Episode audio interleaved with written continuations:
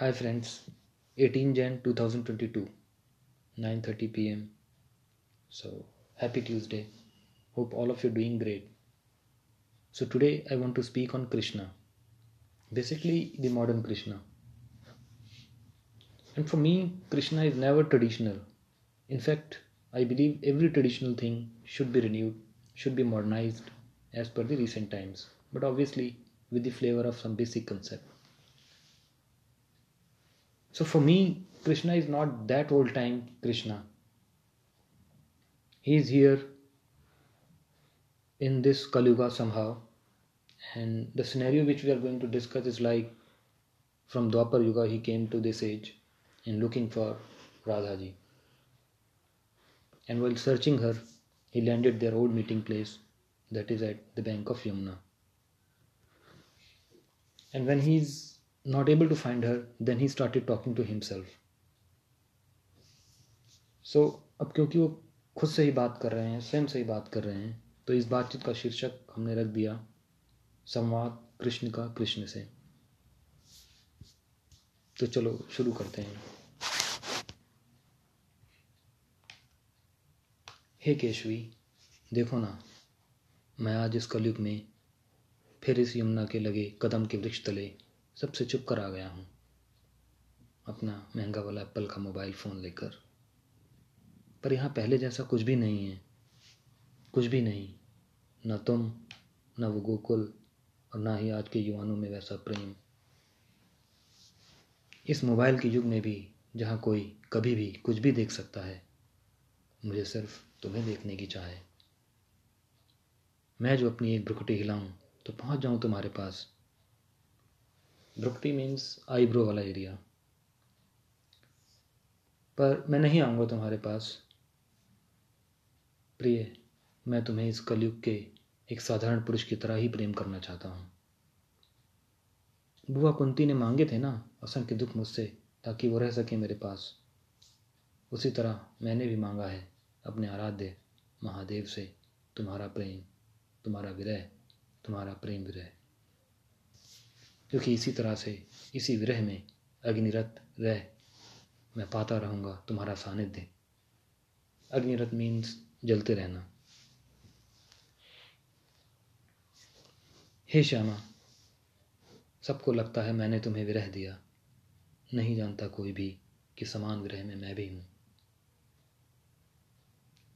सबको लगता है कि मैं तुम्हें छोड़ सोलह हज़ार एक सौ आठ पटरानियों के साथ हूँ।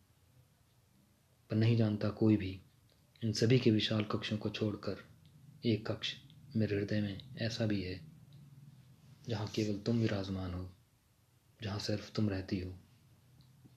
तुम पटरानी ना सही, तुम महारानी ना सही, और तुम कोई रानी भी ना सही, पर तुम मेरे संग मेरी हृदय वासिनी हो। सदैव। हे माधवी, सब जानते हैं कि मैं हरी हूँ। और हर लेता हूँ सबकी पीड़ा। और देखो ना, सब चले आते हैं मेरे पास अपनी अपनी पीड़ा सुनाने।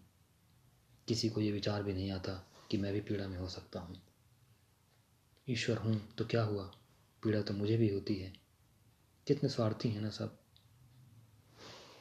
पर केवल माधवी तुम, बस तुम समझती हो कि मैं भी पीड़ा में हो सकता हूँ।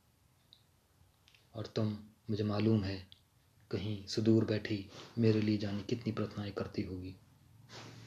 कोई भी ये ना जाने कि मेरी पीड़ा तो हरने वाली केवल तुम हो। तुम्हारे मात्र स्मरण से ही मेरा रोम रोम पीड़ा रहित हो जाता है। हे राधिके, तुम ही समझती हो प्रेम की पराकाष्ठा को कि प्रेम कोई जंजीर नहीं। तुमने ही स्थापित की हो जैसे ये प्रेम की कालजयी परंपरा। कालजयी मीन्स इमोटल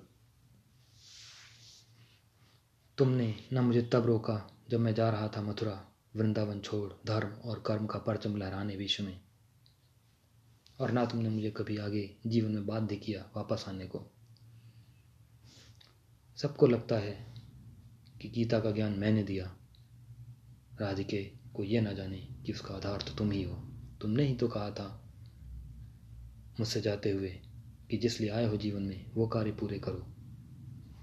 इसके बाद इसके बाद मैं बन गया एक सन्यासी, तुम्हारी प्रीत लिए हुए एक सांसारिक सन्यासी, एक सांसारिक योगी, एक साधु जो समाज को एक नई दिशा देता है।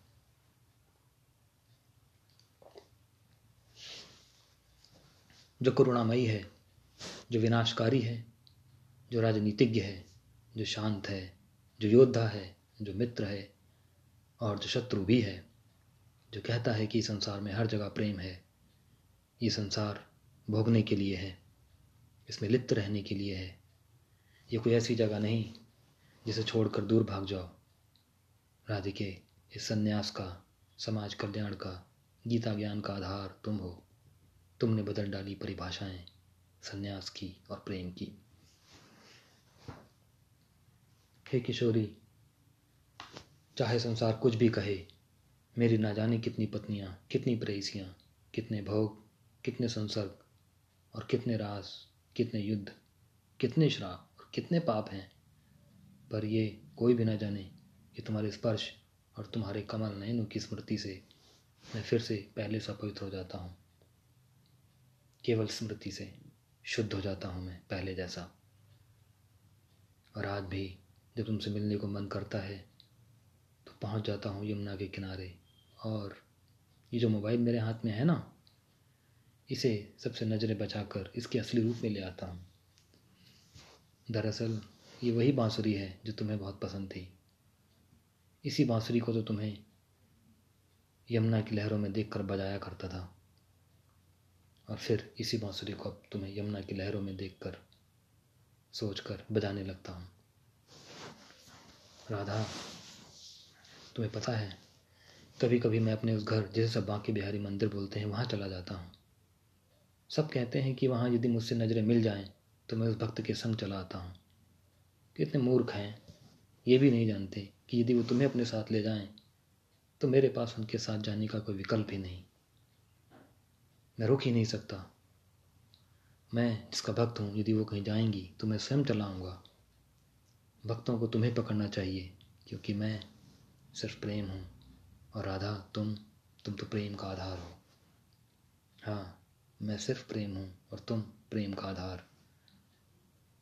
और इतना बोलकर भगवान चल दिए। यमुना के किनारे आगे आगे मुरली बजाते शायद बैकुंठ की ओर, या शायद राधा के प्रेम में पागल। उन्हें कहीं और ढूँढने। Thank you friends